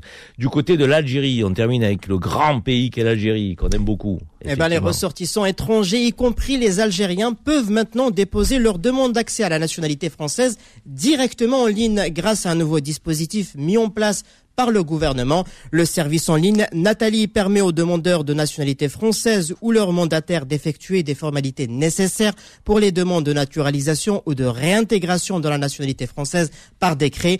Le demandeur peut suivre l'avancement de son dossier en temps réel via un espace personnel où le nouveau dispositif en ligne peut également informer l'usager de la nécessité de fournir d'éventuelles nouvelles pièces et de transmettre les décisions. Cela facilitera la procédure pour ceux qui souhaitent obtenir la nationalité française mon cher Karim. Bon, l'ambassadeur euh, d'Algérie euh, en France qui a été rappelé euh, la semaine dernière n'est toujours pas de retour? Non, toujours pas pour l'instant. D'accord. On suit ça de près. donc Saïd Moussi, donc l'ambassadeur d'Algérie en France qui n'est pas de retour à Paris. On suit ça de près. Est-ce qu'il y a encore une information qui toucherait par exemple à l'économie du côté algérien? Eh bien, une dernière information. Les douanes algériennes ont interdit aux véhicules utilitaires de transporter des marchandises, rendant impossible cette activité en Algérie. Les services de la douane algérienne ont informé les transporteurs que les bagages transportés sur des véhicules utilitaires seront saisis systématiquement au niveau du port. Rappelons que la prestation est bien entendu payante. Le tarif tourne autour de 4 euros pour un kilogramme de bagages pour ces transporteurs. Très bien.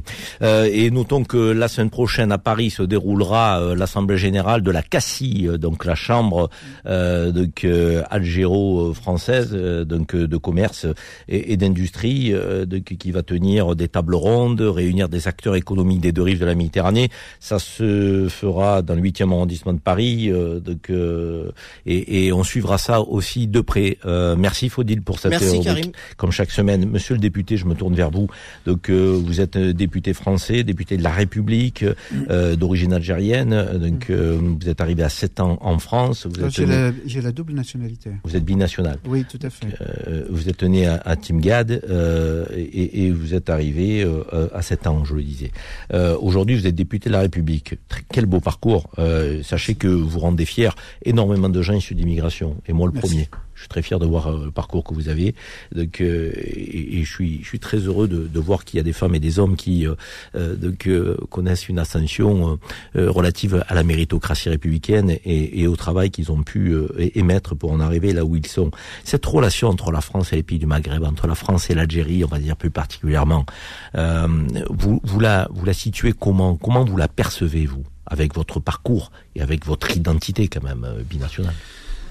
C'est une, euh, c'est une relation euh, très ambiguë et c'est vrai que c'est très quelquefois hasardeux de vouloir s'y pencher tellement elle est complexe, passionnée et aujourd'hui euh, des deux côtés, nous sommes euh, prisonniers quelque part de, de ce passé, de cette histoire.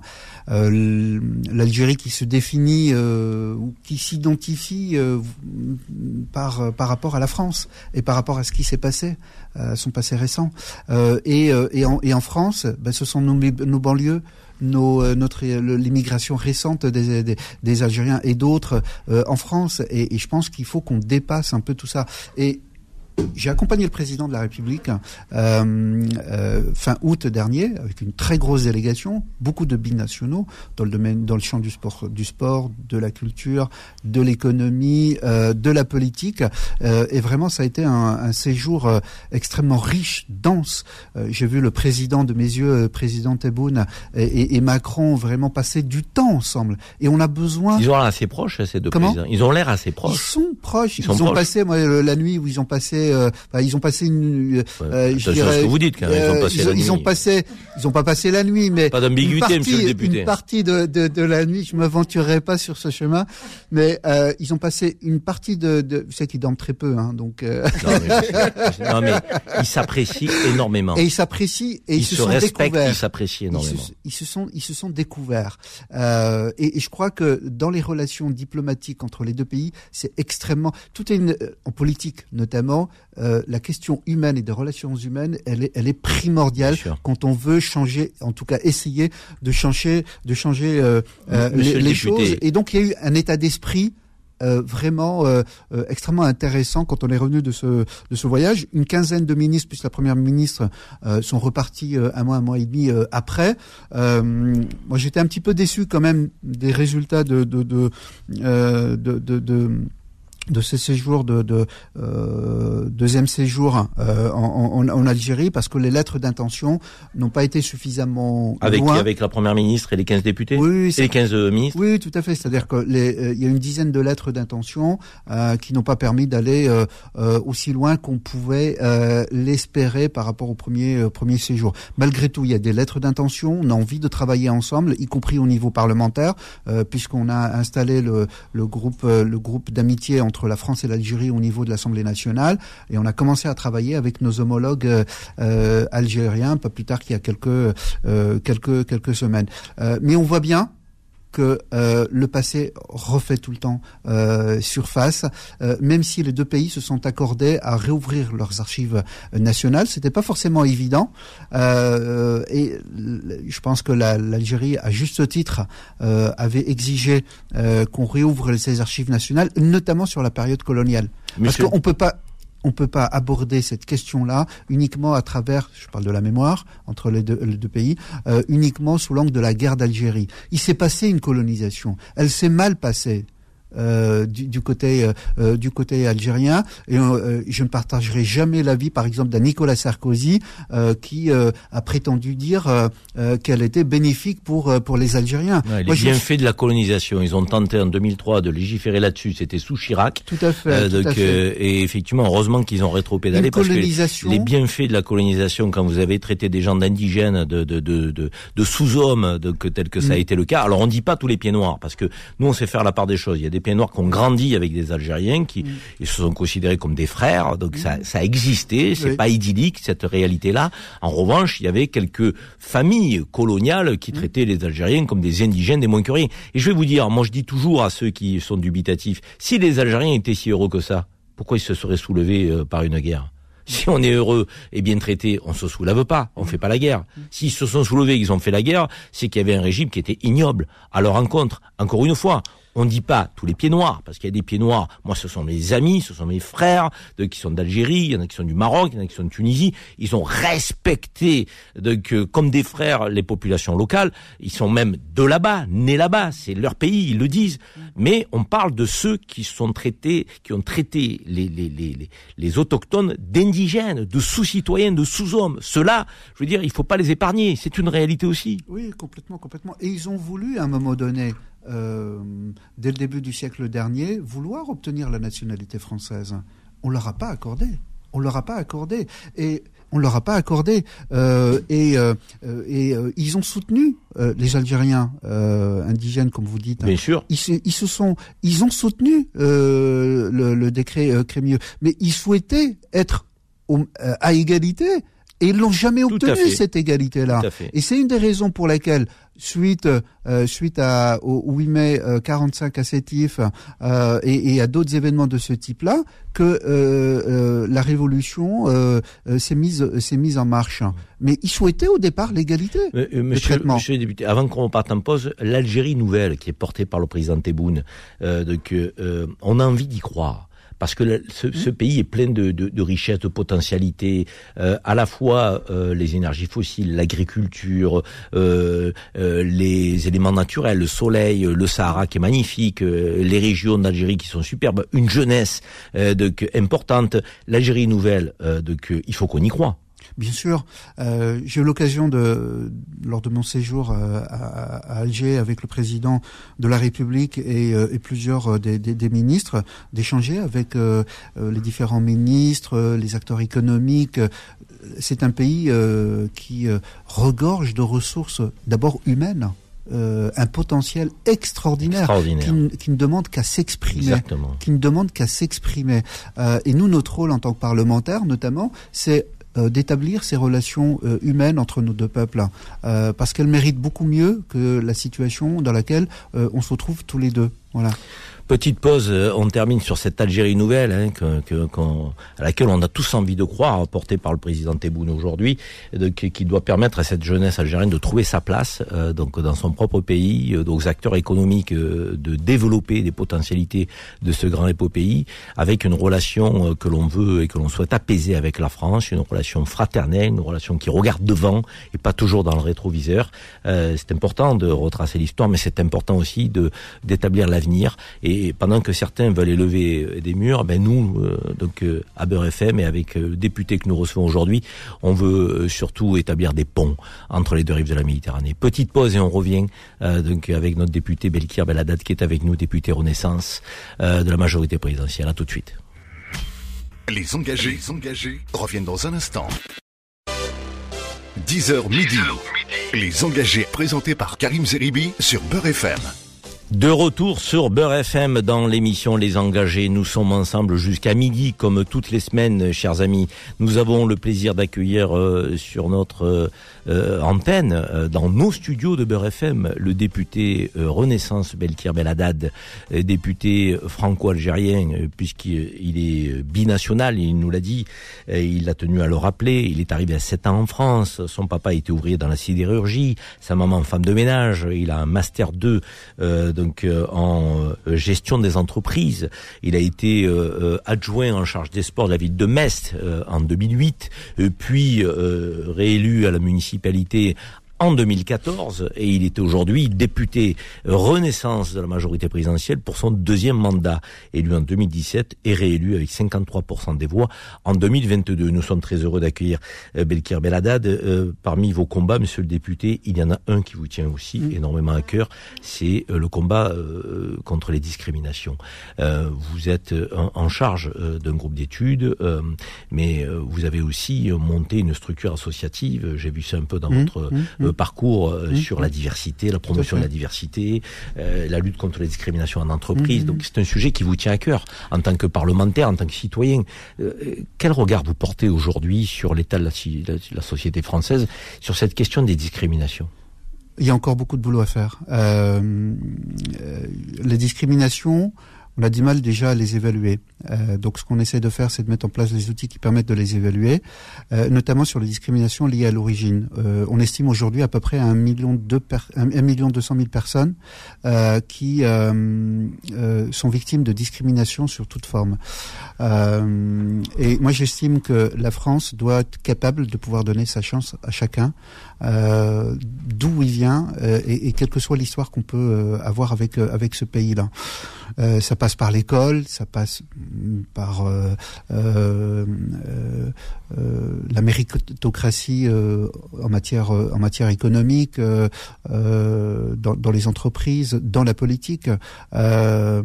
Aujourd'hui, quelles sont les discriminations les plus prégnantes selon vous? Est-ce qu'elles sont celles liées à l'origine, à la couleur de peau, au patronyme, à l'adresse ou à la catégorie sociale à laquelle on appartient. Comment vous les détermineriez dans l'ordre des, des, des priorités et la gravité? Bon, Pour moi, il n'y a pas de. Pour moi, euh, toutes ces causes-là sont, sont, bonnes à défendre. Euh... Non, mais elles sont bonnes à défendre. mais, qu'est-ce qui existe le plus dans le pays Qu'est-ce qui est le plus Quel est le plus prégnant dans le pays elles, sont déjà très difficiles à évaluer parce que euh, il n'y a pas forcément.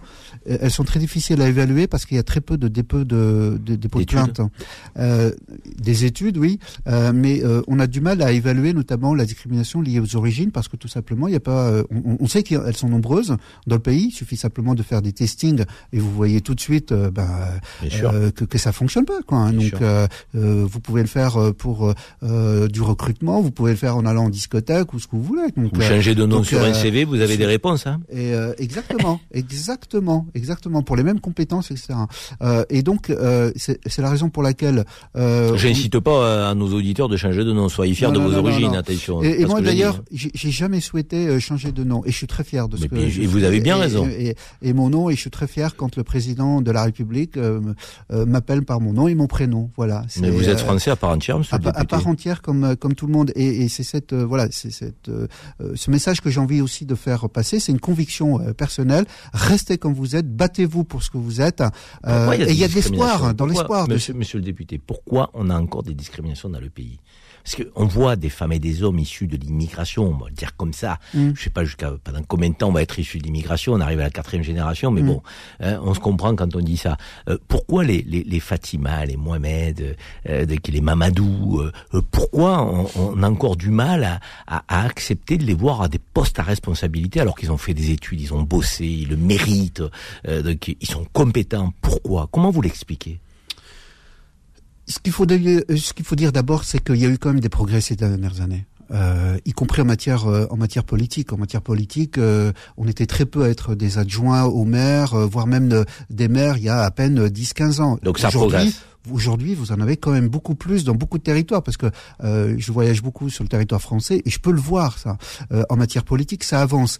mais c'est vrai que plus effectivement on prend de responsabilités, il y a un plafond de verre. Plus plus il y a des plus il y a des difficultés hein. que ce soit pour rentrer dans un gouvernement euh, voilà donc c'est c'est compliqué ou euh, être directeur général d'une haute administration française d'accord euh, il y en a pas beaucoup, hein. Il y en a même très très peu. Alors comment vous l'expliquez? Voilà. C'est la question que je vous pose. Ah vous qui êtes un opérateur de terrain et puis un législateur aujourd'hui. Mm, mm. Comment vous l'expliquez oh, la, France a du mal à regarder son identité en face je, pense qu'elle a du mal également à regarder son histoire en face. On parlait de l'Algérie tout à l'heure, mais je pense que la France a du mal à voir cette histoire-là euh, et à donner finalement sa chance, euh, sa chance euh, à ceux qui sont arrivés récemment, voire même de la première, deuxième génération. vous savez, si on reprend l'histoire de l'Algérie, pourquoi c'est si difficile? Mais parce que beaucoup des acteurs de cette histoire sont encore présents, que ce soit euh, les pieds noirs, que ce soit euh, les euh, les personnes qui ont été faire cette guerre en, Algérie, ils sont encore nombreux, et puis les partisans de l'Algérie française.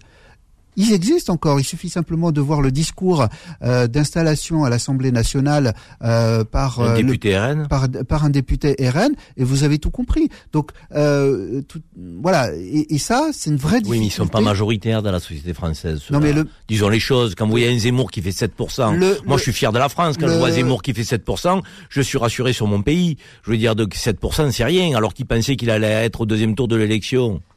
Euh, ça veut dire quand même que les Français, la France n'est pas raciste, et les Français ne sont pas racistes. Non, la France n'est pas. La France, il y a du racisme en France. Il y a du racisme. Mais les Français, ne sont pas racistes. Il, les Français ne sont pas racistes et on le sait, d'accord.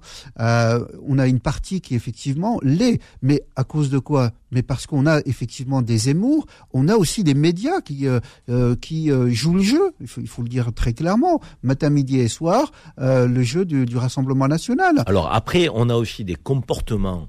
Il faut qu'on le dise et on n'a pas de tabou à le dire, euh, chez certains jeunes français issus d'immigration, de, qui euh, génèrent aussi de la, de la confusion, euh, du désordre, de, et qui nous agacent tous. Et on n'a pas besoin d'être français d'origine européenne pour être agacés. Nous autres français d'origine maghrébine, il y a des jeunes qui se comportent de manière lamentable, euh, et pas que dans certains quartiers, euh, dans la société en général. Ceux-là, ils empoisonnent tout le monde. Alors, nous, on est contre l'essentialisation. Faut pas mmh. faire effectivement des généralités, des amalgames faciles facile. Mais ces jeunes-là, donc il faut aussi qu'on les pointe du doigt, euh, qu'on les rééduque si c'est nécessaire, qu'on les sanctionne si c'est nécessaire. On n'a pas de tabou avec cette question. Ouais, il faut le dire. Pas, mais il faut pas les stigmatiser. Mais c'est ce que je dis. Voilà, il faut pas les stigmatiser mais... parce que euh, et il, je faut, il faut quand même le dire, pas les stigmatiser, pas généraliser. Non. Mais quand on a un problème avec ce type de comportement, il faut qu'on le dise. C'est des situations que j'ai bien connues parce que quand je suis arrivé à l'âge de 7 ans, j'étais dans un quartier politique de la ville hein,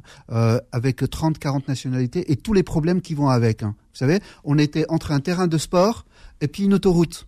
Hein euh, donc, il faut complètement revoir l'urbanisme. Il faut faire confiance aux parents. C'est encore possible aujourd'hui revoir l'urbanisme ben, avec ces cités qu'on a construites là, c'est difficile. Hein. C'est très, mais c'est un, mais c'est un travail de longue haleine. C'est un travail de longue ouais. haleine. Mais moi, je vous prends l'exemple de, de, de Metz. Venez à Metz, regardez le travail qu'on a fait dans notre opposition dans notre, dans notre, le, notre opposition a souhaité par exemple que la boîte à musique euh, actuelle euh, soit mise au centre-ville. Pour qui au centre-ville? Alors que ces gamins n'y vont jamais. On a voulu marquer le coup et le faire, faire en sorte que cette boîte à musique, avec le métis qui est le bus à haut niveau service, arrive, euh, arrive jusque là.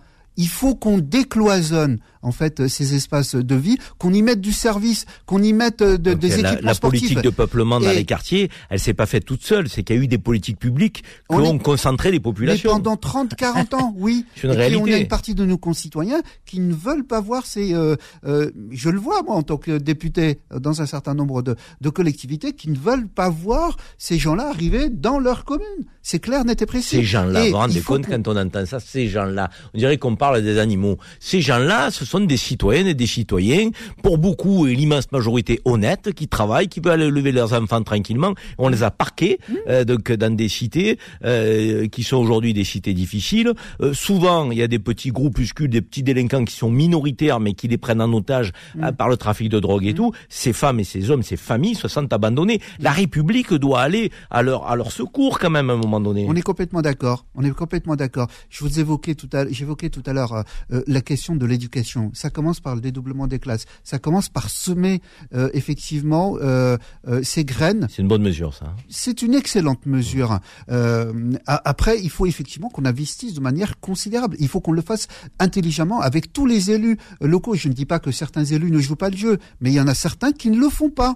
Voilà. Et, et- et- et je crois que nous, en tant que législateurs, c'est d'imposer effectivement euh, que les règles, euh, les, les règles de mixité sociale à travers l'urbanisme soient respectées par un certain nombre de, de maires. Et s'ils les respectent pas, c'est des sanctions relativement importantes. Mais c'est un travail de longue haleine. Quand Si- on travaille si- sur l'éducation, quand on travaille sur l'urbanisme, euh, voilà. c'est, Si euh, Emmanuel Macron vous magique. si Emmanuel Macron, vous confiait une mission ministérielle là-dessus, vous, vous la prendriez avec, euh, avec la, la, la capacité et la volonté de changer les choses, ou vous diriez, le, le, le, le- le- c'est trop important, euh, donc il faut être sérieux, euh, la volonté politique n'est pas assez au rendez-vous dans le pays aujourd'hui. Parce qu'il faut une volonté politique colossale pour Ouais. faire ce que vous dites. hein. Vous savez ce que je vais vous dire?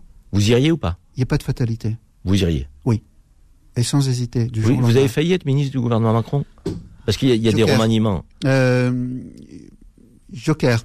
Euh, Ah, vous voulez pas nous le dire à l'antenne de Beurre FM On serait tellement fiers de vous voir euh, ministre. Écoutez, j'ai- jamais prétendu vouloir être député à un moment donné, mais ça s'est fait. Pourquoi? Parce qu'à un moment donné, j'avais envie de prolonger mon combat euh, localement. Euh, personne ne me connaissait et euh, j'ai pu euh, faire ma place euh, au sein du microcosme et, et, et de et le, le local. Euh, voilà. Et euh, bien sûr, si l'opportunité se présenterait, je ne saisirais cette opportunité Alors, on va en profiter pour vous demander avant la, dernière pause. Euh, Est-ce que vous pensez qu'avec cette réforme des retraites qui crée un mécontentement, une colère dans le pays, à un moment donné, Emmanuel Macron va devoir quand même changer euh, de Premier ministre et remanier? Et dans ce cas, il y aurait peut-être du sang neuf qui arriverait euh, dans ce gouvernement pour ouvrir, j'allais dire, une nouvelle, une nouvelle, nouvelle élan, une nouvelle page de, de, de son quinquennat 2. Euh, mm-hmm. Est-ce que, est-ce que ça va pas être indispensable?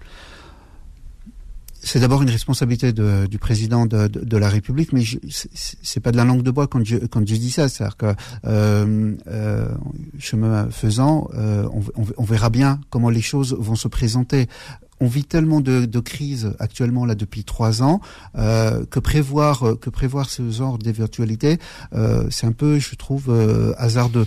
On a une équipe. Euh, euh, au sein de, de l'exécutif, moi, j'ai toute Mais le remaniement font partie de la vie politique. Oui, tout à fait. Le député, ça fait oui, partie. Oui, tout à fait. Mais enfin, ça regarde, ça regarde l'exécutif. Oui, mais vous, vous êtes quand même au cœur de, de, de, je dirais, du réacteur. Qu'est-ce que vous sentez que cette réforme qui passera parce qu'on voit la détermination du gouvernement, mais elle passera par-dessus, par-delà les Français. Est-ce que ça va pas être nécessaire, encore une fois, d'ouvrir une nouvelle ère?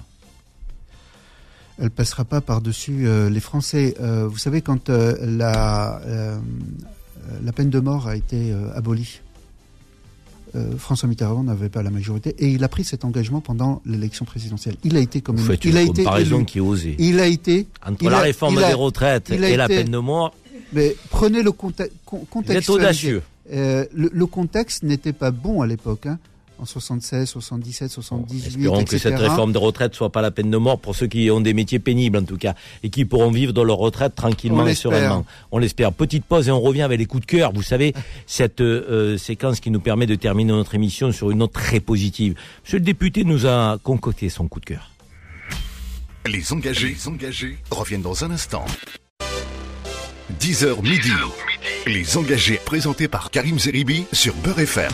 Dernière ligne droite de notre émission. Aujourd'hui, les engagés, c'est tous les vendredis de 10h à midi sur Beurre FM. Aujourd'hui, nous avons le plaisir d'accueillir le député Renaissance Belkir Beladad, euh, que député de la majorité présidentielle issu de la ville de Metz, puisqu'il a été adjoint en charge des sports euh, à Metz, qu'il est député pour son deuxième mandat 2017 et 2022 réélu avec 53% des voix. Nous avons abordé euh, pas mal de sujets avec notre député présent aujourd'hui dans le studio de Beurre FM.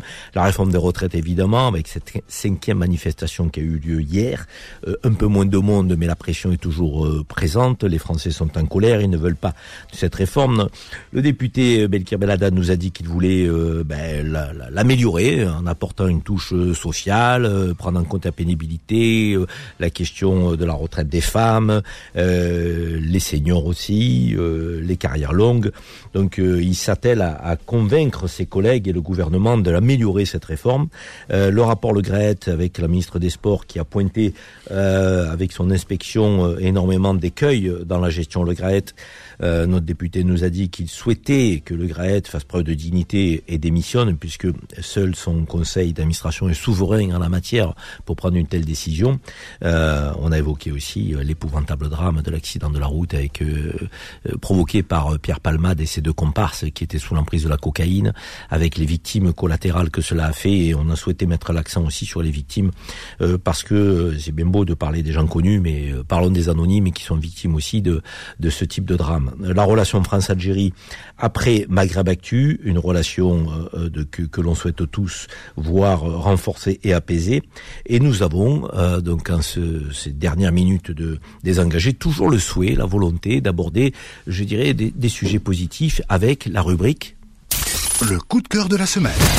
Alors c'est les coups de cœur de la semaine, euh, puisque euh, je demande toujours à, à, à Faudil euh, qui m'accompagne, euh, journaliste qui m'aide à préparer cette émission, euh, quel est son coup de cœur de la semaine? Et notre invité va nous partager, va partager avec nous aussi son coup de cœur. Faudil, quel est ton coup de cœur toi cette semaine? Eh ben aujourd'hui, je voudrais vous parler d'un livre que j'ai récemment découvert qui m'a profondément touché, Ce que le jour doit à la nuit de Yasmina Khadala, mon cher Karim. Vous le connaissez?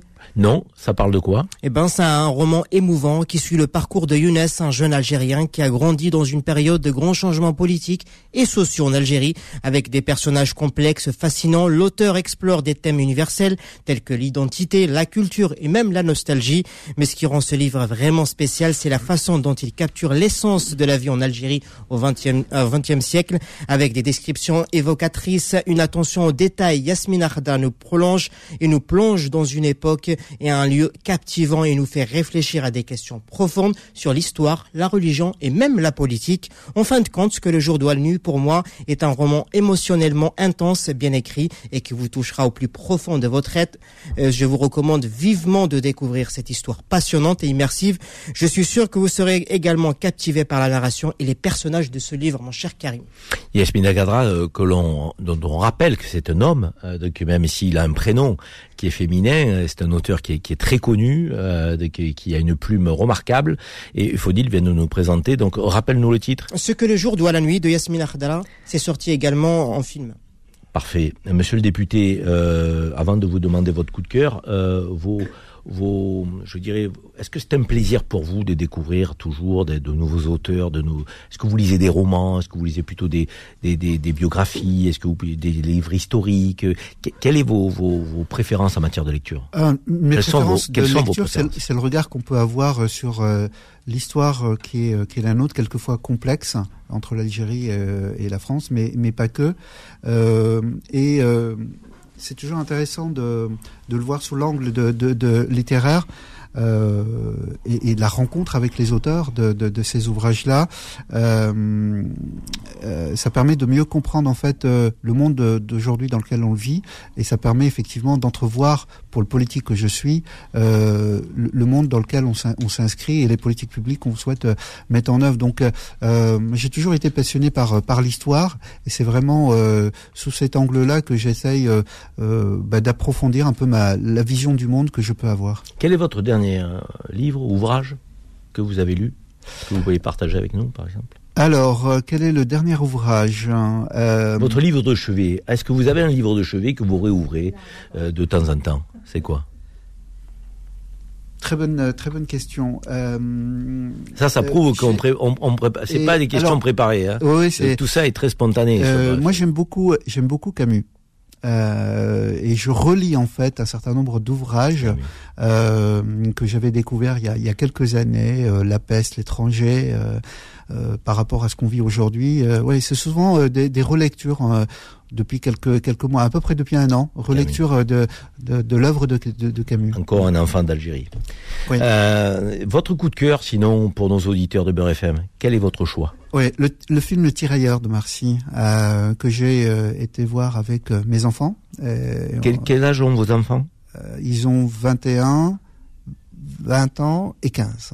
D'accord. Voilà. Belle famille, grâce à Dieu. Oui.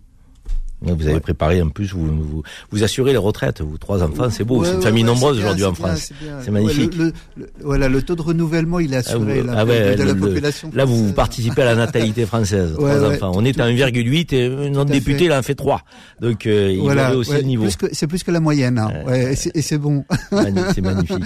Donc, vous êtes allé voir les tirailleurs, vous avez aimé en famille?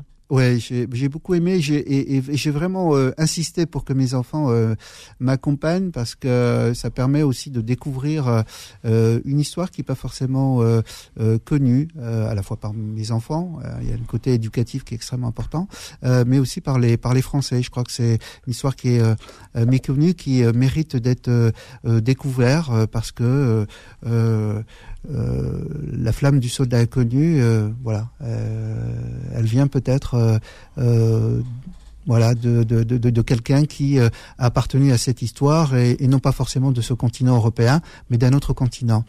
Et on fait tout un travail en ce moment, notamment avec Pascal Blanchard, sur sur la restitution d'un certain nombre d'œuvres euh, africaines. Euh, on a notamment euh, restitué des œuvres, des œuvres de de, de, euh, de, de plusieurs pays, dont le Bénin très récemment, et on va continuer à, à, faire ce travail qui est un peu le travail de, qui est un peu le travail que fait Omar Sy à travers ce, ce, ce, film pour à la fois le. On en fait assez à l'école sur cette histoire ou pas? Non, pas suffisamment. Euh, Pourquoi et, Pourquoi et, moi, ce dont j'ai peur et ce que je crains, c'est même la réécriture de cette histoire. Euh, on le voit dans un certain nombre de, de médias euh, où, euh, euh, d'une certaine forme euh, de, de, de, racisme. vous avez évoqué tout à l'heure un certain nombre de, un certain nombre d'auteurs, mais Houellebecq, par exemple, voilà, c'est euh, c'est quelqu'un qui ne participe pas euh, pour moi euh, à cette œuvre commune de cette œuvre commune de du, du, du, vivre ensemble, de d'avoir envie de, de partager une histoire commune, de, de vouloir aller de l'avant ensemble et euh, je, suis plutôt, je suis plutôt inquiet euh, par rapport à, à, une certaine volonté de, de réécrire cette histoire. On le voit à l'Assemblée nationale. Hein. Et pourquoi euh, l'Assemblée nationale, euh, cette et, et, on est obligé à chaque fois et il faut le faire à chaque fois pour dire que ce n'est pas cette réalité-là que vous décrivez. Euh, elle, est, elle est pas bonne et elle est instrumentalisée à des fins politiciennes et pour un projet politique. Mais Monsieur le député, on a on a un ministre de l'Éducation nationale qui s'appelle Papendiaï, de qui, qui devrait être sensible au fait qu'on raconte l'histoire, la vraie. Mais bien sûr. Oui, mais alors eh, on a fait quoi? On a fait évoluer euh, les cours d'histoire euh, pour relater la réelle et véritable histoire, pas pour parler de repentance. Moi, je je, je ne crois pas qu'on puisse euh, élever une nation dans la repentance la question n'est pas là. La vérité, ça n'est pas la repentance. Donc, on n'a pas apporté le fardeau d'une histoire qui a été négative. Parce que l'histoire de France, comme l'histoire de toutes les nations, a des ombres et des lumières. Donc, on a des, des moments magiques dans l'histoire de France et on a des moments moins glorieux. Donc, c'est pas de faire preuve de repentance que de le dire. Donc, c'est regarder la réalité de l'histoire en face. Pourquoi Papendiaï ne, ne, ne revoit pas, j'allais dire un peu les cours d'histoire, pour dire la France est une grande nation qui a eu des moments magnifiques mais on a aussi certains pans de l'histoire dont on n'a pas euh, à être fier sans être dans la repentance. Oui, non, mais je, partage complètement cette volonté de, de voir cette réalité, c'est ce que je disais tout à l'heure. Hein. Il faut qu'on la voie et qu'on la regarde et qu'on laisse le travail aux historiens. Vous en avez parlé avec le ministre, vous en parlez de ces questions-là ah oui, oui, oui, tout à fait, tout à fait. Euh, bon, maintenant, euh, c'est pas des choses qui vont euh, se faire forcément du jour au lendemain, mmh. mais euh, moi, ce que j'espère, moi, je l'ai fait par exemple euh, euh sur une histoire qui est très méconnue en Alsace-Moselle, puisqu'on on a connu une période allemande pendant un certain nombre de temps et euh, et on a une partie euh, des Mosellans euh, lors de la Seconde Guerre mondiale qui ont été hébergés ailleurs, qui ont fui la, guerre, et, et, d'autres qui ont, ont été enrôlés dans l'armée dans l'armée allemande. Cette histoire-là, personne ne la connaît. Elle n'est pas dans les livres d'histoire. J'ai demandé justement à ce que Papandiaï euh, puisse intégrer cette histoire méconnue, euh, méconnue de, de, la France. Mais je pense que c'est la même chose avec euh, avec euh, avec d'autres histoires comme celle avec euh, l'Algérie et d'autres et hmm. d'autres pays. Bon, je voudrais faire un petit coup de cœur très rapide pour terminer notre émission euh, sur les sportifs handicapés qui participeront aux Jeux Olympiques de 2024. La semaine dernière, donc c'était la journée du handicap hmm. et c'est vrai que nous n'avons pas eu le temps d'évoquer euh, cette question et je voudrais le faire aujourd'hui. 4400 euh, athlètes handicapés participeront au JO de 2024 et, on accueillera 350 000 visiteurs en, situation de handicap. Euh, je voudrais leur tirer un grand coup de chapeau parce que contrairement aux, aux, personnes qui ne sont pas handicapées euh, et qui parfois se plaignent et qui parfois euh, manquent de pugnacité, de persévérance, ces femmes et ces hommes qui sont frappés d'un handicap ils se posent pas de questions, ils se lèvent le matin, ils y vont, ils vont de l'avant. Souvent ils sont positifs, donc euh, ils s'entraînent, ils font preuve de pugnacité, de persévérance, alors qu'ils ils, sont frappés par un handicap. Donc je voudrais leur tirer un grand coup de chapeau parce qu'ils ont un mental et un moral qui est extraordinaire, qui est exemplaire, qui devrait tous nous inspirer euh, lorsqu'on n'est pas frappé d'un handicap. On n'a pas le droit de se plaindre quand on a la santé, quand tout va bien pour nous. Donc euh, un grand coup de chapeau à ces femmes et ces hommes donc qu'on aura plaisir à, à accueillir à Paris, en France, mmh. qu'on aura plaisir à voir performer parce qu'ils font des performances extraordinaires mmh. euh, en matière de sport. Donc, euh, je voudrais leur tirer un grand coup de chapeau aujourd'hui. Voilà, je voudrais remercier notre parlementaire député Renaissance Belkir Beladad d'avoir été notre invité aujourd'hui. Merci monsieur le député. Merci pour votre invitation. À très bientôt. À bientôt. Merci. Bonne semaine à tous. Vendredi prochain, nous recevrons un maire qui viendra nous parler de sa vie quotidienne, euh, de son vécu, de ce qu'il fait pour sa ville, un maire de banlieue parisienne. Euh, donc, euh, je vous dis pas le nom, hein, vous les découvrir la semaine prochaine. faut être fidèle, vous engager sur Bar FM. Bon week-end, bonne semaine à toutes et à tous. Bye bye. Retrouvez les engagés tous les vendredis de 10h à midi et en podcast sur beurrefm.net et. L'appli Beurrefm.